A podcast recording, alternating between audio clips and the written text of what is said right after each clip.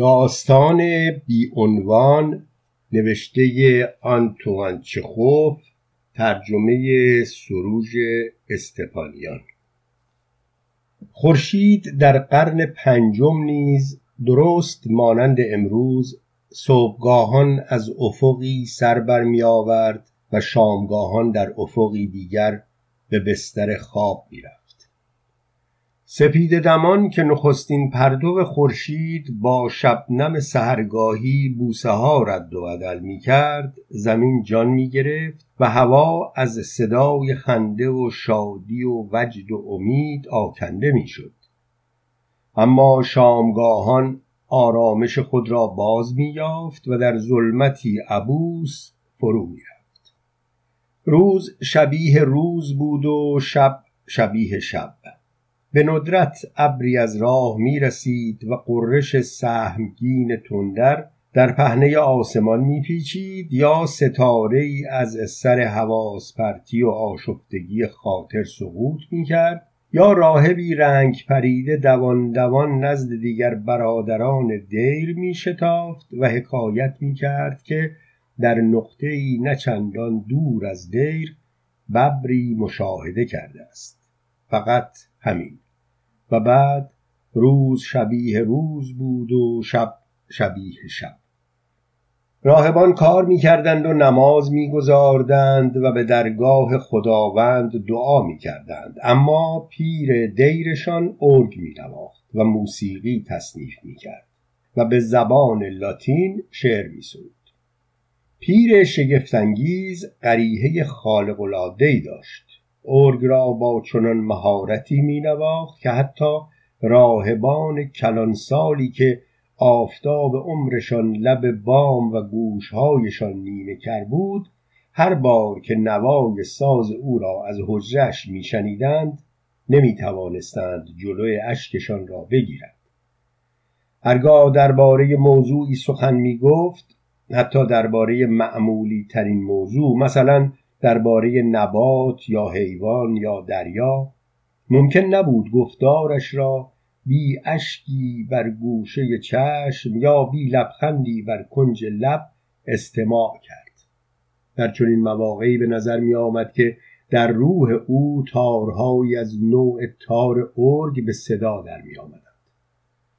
هرگاه دستخوش خشم یا شادی بسیار می‌شد یا از موضوعی وحشتناک و خیلی مهم سخن می گفت الهامی پرشور وجودش را فرا می گرفت دانه های اشک در چشمهایش می درخشیدند چهرهش برافروخته و گلگون می شد صدایش تندرآسا می غرید و راهبان ضمن استماع بیانات او احساس می کردند که حالت الهام بخش پیر دیر جانهای آنان را به زنجیر می‌کشد پیر در این گونه لحظه های پرشکوه قدرتی لایتناهی به هم می‌زد به طوری که کافی بود به مریدان خود فرمان دهد که خیشتن را به دریا افکنند تا همگی فرمان او را بیچون و چرا اجرا کنند. نوای موسیقی و آوای او و اشعاری که در مده پروردگار و آسمانها و زمین می سرود منبع بیپایان شادی و رضامندی راهبان دیر بود. گاه زندگی یک نواخت آنان موجب می شد که از درخت و از گل و از بهار و از خزان ملول و دلتنگ شوند و حتی هم همه دریا و نغمخانی پرندگان نیز گوششان را بیازارد. اما در همه حال به نبوغ و قریحه پیر دیر مانند نان شبشان نیاز داشتند. دهها سال گذشت و باز روز شبیه روز بود و شب شبیه شب. جز پرندگان و درندگان گذر هیچ موجود زنده ای به حول و حوش دیر نمیافتاد. نزدیکترین آبادی مسکونی قریب 160 کیلومتر از دیر فاصله داشت و راهش از میان بیابانی برهوت میگذشت. فقط مردمان منزجر و روگردان از زندگی بودند که جرأت می‌کردند چون این بیابانی را به زیر پا کشند تا به دیری برسند که در حکم گورستانشان بود و در آن معتکف شوند و به سلک راهبان درآید از این رو وقتی شبی مردی شهرنشین یک بنده گناهکار معمولی که به زندگی عشق میورزید و شیفته آن بود ضربه ها به دروازه دیر نواخت تا در به رویش بگشایند. دیرنشینان سخت متحیر و شگفت زده شد مرد شهری پیش از آنکه از پیر دیر دعای خیر طلب کند و دست به دعا و نیایش بردارد شراب و غذا طلبید.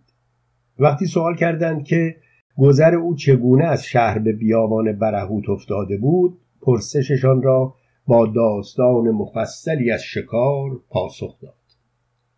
به شکار رفته بود. پیاله بیش نوشیده بود و سرانجام در بیابان ره گم کرده بود. وقتی دعوت کردند که به سلک راهبان درآید و روح خود را رستگار کند لبخندی زد و جواب داد من همتای شما نیستم. بعد از آنکه خورد و نوشید سراپای راهبانی را که کمر به خدمتش بسته بودند ورانداز کرد و سری به تعنه تکان داد و گفت شما راهبها کاری انجام نمی دهید فقط همین را بلدید که بخورید و بنوشید. آیا این است راه رستگاری روح؟ فکرش را بکنید در همین لحظه ای که شما فارغ از غم دنیا اینجا نشسته اید و گرم خورد و نوش هستید و به چیزی جز کمال سعادت نمی اندیشید نزدیکانتان در گوشه دیگر هلاک می شوند و به دوزخ می روند. نگاهی به شهر بیافکنید و ببینید آنجا چه می گذرد. گروهی از گرسنگی تلف می شوند و در همان حال عدهای دیگر که پولشان با پارو بالا می رود خیشتن را در فسق و فجور غرق می کنند و چون مگسانی که در ظرف اصل افتاده باشند هلاک می شوند انسانها نه ایمان دارند نه حقیقت و کیست که باید همت کند و نجاتشان دهد؟ وظیفه کیست که به راه راست هدایتشان کند؟ آیا این وظیفه دائم الخمری همچون من است؟ خیال می‌کنید که خداوند روح متواضع و قلب مهربان و ایمان را به این خاطر به شما عطا فرموده است که در این چهار دیواری بنشینید و دست روی دست بگذارید؟ درست که مرد شهری ضمن گفتار مستانه خود جانب ادب و نزاکت را رعایت نمی کرد با این همه پیر دیر سخت تحت تأثیر سخنان او قرار گرفت. پس به مریدان خود نظر افکند و با چهره رنگ پریده گفت برادران من او چیزی جز حقیقت نمی‌گوید. در واقع آدمهای بینوا و تنگ دست به علت ضعف و نابخردی خود در باطلاق کفر و معصیت هلاک می شوند و در این حال ما طوری دست روی دست گذاشته و بیکار نشسته ایم که انگار این موضوع ربطی به ما ندارد. اصلا چطور است خود من راه بیفتم و عیسی مسیح را که پاک فراموش کرده اند یادشان بیاندازم؟ پیر دیر سخت مجذوب گفته های مرد شهری شده بود. فردای آن روز عصای خود را برداشت و با مریدانش خداحافظی کرد و روانه شهر شد. بدین گونه راهبان دیر از موسیقی و از خطابه ها و از اشعار او بی نصیب ماندند. آنان یکی دو ماه در فراغ پیر دیرشان دلتنگی کردند اما پیر از شهر باز نمیگشت. سرانجام در پایان ماه سوم بود که تق تق آشنای عصای او به گوش مریدان رسید.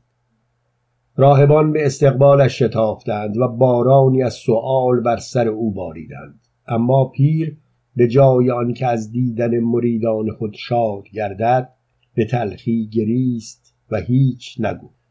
راهبان پیرشان را سخت فرتوت و تکیده یافتند. سیمای خسته و پژمرده او بیانگر حزن و اندوهی شگرف بود و آنگاه که گریستن آغاز کرد قیافه مردی تحقیر و توهین شده را پیدا کرد. راهبان نیز گریستند و با لحنی سرشار از غمخواری سبب گریه و چهره دوژم و افسرده پیر را جویا شدند. اما او که همچنان خاموش بود به حجرش پناه برد و در به روی خود بست. مدت هفت شب و هفت روز از حجره بیرون نیامد. نه غذا می‌خورد نه آب می نوشید نه ارگ می نواخت فقط اشک می هر بار که در می‌زدند و التماسش می‌کردند که حجره را ترک گوید و آنان را در غم خود انباز کند با سکوت ژرف او مواجه می‌شدند. سرانجام از حجره به در آمد. همه راهبان دی را دور خود جمع کرد و با چشمانی گریان و لحنی حزین و آکنده از خشم آنچه را که طی سه ماه گذشته بر او رفته بود حکایت کرد. در بد و امر با صدای آرام و چشمانی متبسم از آغاز سفر خود به شهر سخن گفت. می گفت که در طول راه پرندگان برای او نغم خانی می کردند و جویبارها شرشر می کردند و امیدهای شیرین و جوان روح و جانش را به هیجان می آوردند. می رفت و خیشتن را سربازی می انگاشت که با یقین به پیروزی روی به میدان کارزار داشت. در فاصله دیر تا شهر چنان غرق اندیشه بود و آنقدر سرود و شعر سرود که متوجه پایان راه نشد. اما آنگاه که از شهر و از شهریان سخن آغاز کرد صدایش لرزید و چشمانش درخشید و خشم سراپایش را فرا گرفت. آنچه را در شهر دیده بود پیش از آن نه تنها هرگز ندیده بلکه حتی جرأت تجسمش را به خود نداده بود. آنجا در شهر برای نخستین بار در زندگی آن هم در سنین پیری قدرت شیطان را دیده و درک کرده بود. به فسون شر پی برده و از ضعف و جبن و فرومایگی آدمیزاد آگاه شده. در شهر از بخت بد در اولین خانه ای که منزل کرد روسبی خانه بود. آنجا قریب پنجاه مرد بسیار ثروتمند به حد افراد سر به کار خوردن و باده نوشی داشتند و عربده کشان و مست از شراب آواز میخواندند و گفتارشان آنقدر مشمعز کننده و نفرت انگیز بود که مو بر اندام هر شنونده مؤمن و خداپرستی راست می‌شد. این موجودات زنده دل و کامروا و نامحدود آزاد نه از خدا ترس داشتند نه از ابلیس نه از مرگ بلکه هرچه دلشان می‌خواست می‌کردند و می‌گفتند و به هر سویی که سودای شهوانی دلالتشان می‌کرد روانه می‌شدند. شراب نابشان کهربا فام بود و از آن جرقه های زرین ساطع می‌شد و به احتمال زیاد بسیار شیرین و خوش بود زیرا بعد از هر جامی که می نوشیدند با لذت زیاد لبخند می زدند و باز هوس نوشیدن می کردند. شرابشان به لبخند انسان لبخند می‌زد و هر بار که آن را می نوشیدند با چنان نشاطی جرقه می‌زد که انگار می‌دانست چه ملاحت و چه افسون شیطانی در حلاوت خود نهان دارد پیر دیر که از فرط خشم فزاینده خود اشک میریخت همچنان به شرح مشاهداتش ادامه داد. می‌گفت که زنی هرزه و برهنتن در حلقه محاصره مردان بادنوش روی میزی ایستاده بود. بعید به نظر می رسید که انسان بتواند منظره زیباتر و دلفریبتر از این را در نظر خود مجسم کند یا مشابه آن را در طبیعت بیابد. آن مار زهراگین آن هرزه جوان و بلند مو و گندمگون که چشمانی سیاه و لبانی گوشتالو داشت دندانهای به سپیدی برف خود را گستاخانه و بیشرمانه نمایان ساخته بود و طوری لبخند می‌زد که گفتی قصد داشت بگوید نگاه کنید. ببینید چه بیشرم هستم و چه دلربا. ابریشم و زری با چینهای دلانگیزی از شانهای او فرو آویخته بود. اما اندام زیبایش حاضر نبود در زیر لباسش نهان بماند بلکه همچون سبزه ای نورسته که خاک را در بهاران می شکافد و سر از زمین برمی آورد از لابلای چینهای جامش آزمندانه سرک می کشید زن بی شرم و هرزه شراب می نوشید و آواز می خواند و خود را به هر کسی که طالبش بود تسلیم می‌کرد پیر دیر آنگاه در حالی که با خشم و غضب دست تکان می‌داد به توصیف مسابقات اسب دوانی و به جنگ گاوهای نر و به تئاتر و کارگاه های نقاشان جایی که از روی پیکر برهنه زنان تابلو نقاشی یا مجسمه می ساختند. پرداخت. با هیجان و به زبانی شیوا و پرتنین سخن می گفت انگار که بر تارهایی ناپیدا زخمه می‌زد. و راهبان گیج و مبهوت به گفتار او حریسان گوش می‌دادند و نفسشان از فرط هیجان بند می آمد. پیر دیر پس از وصف تمام افسونگری های ابلیس و جلوه های دلفریب شر و ملاحت های دلربای اندام نفرت انگیز زن شیطان را لعنت کرد و به سمت حجره خود راه افتاد و پشت در آن ناپدید شد. صبح روز بعد وقتی از حجرش بیرون آمد هیچ یک از راهبان را در دیر نیافت. همگی به شهر گریخته بودند. 1887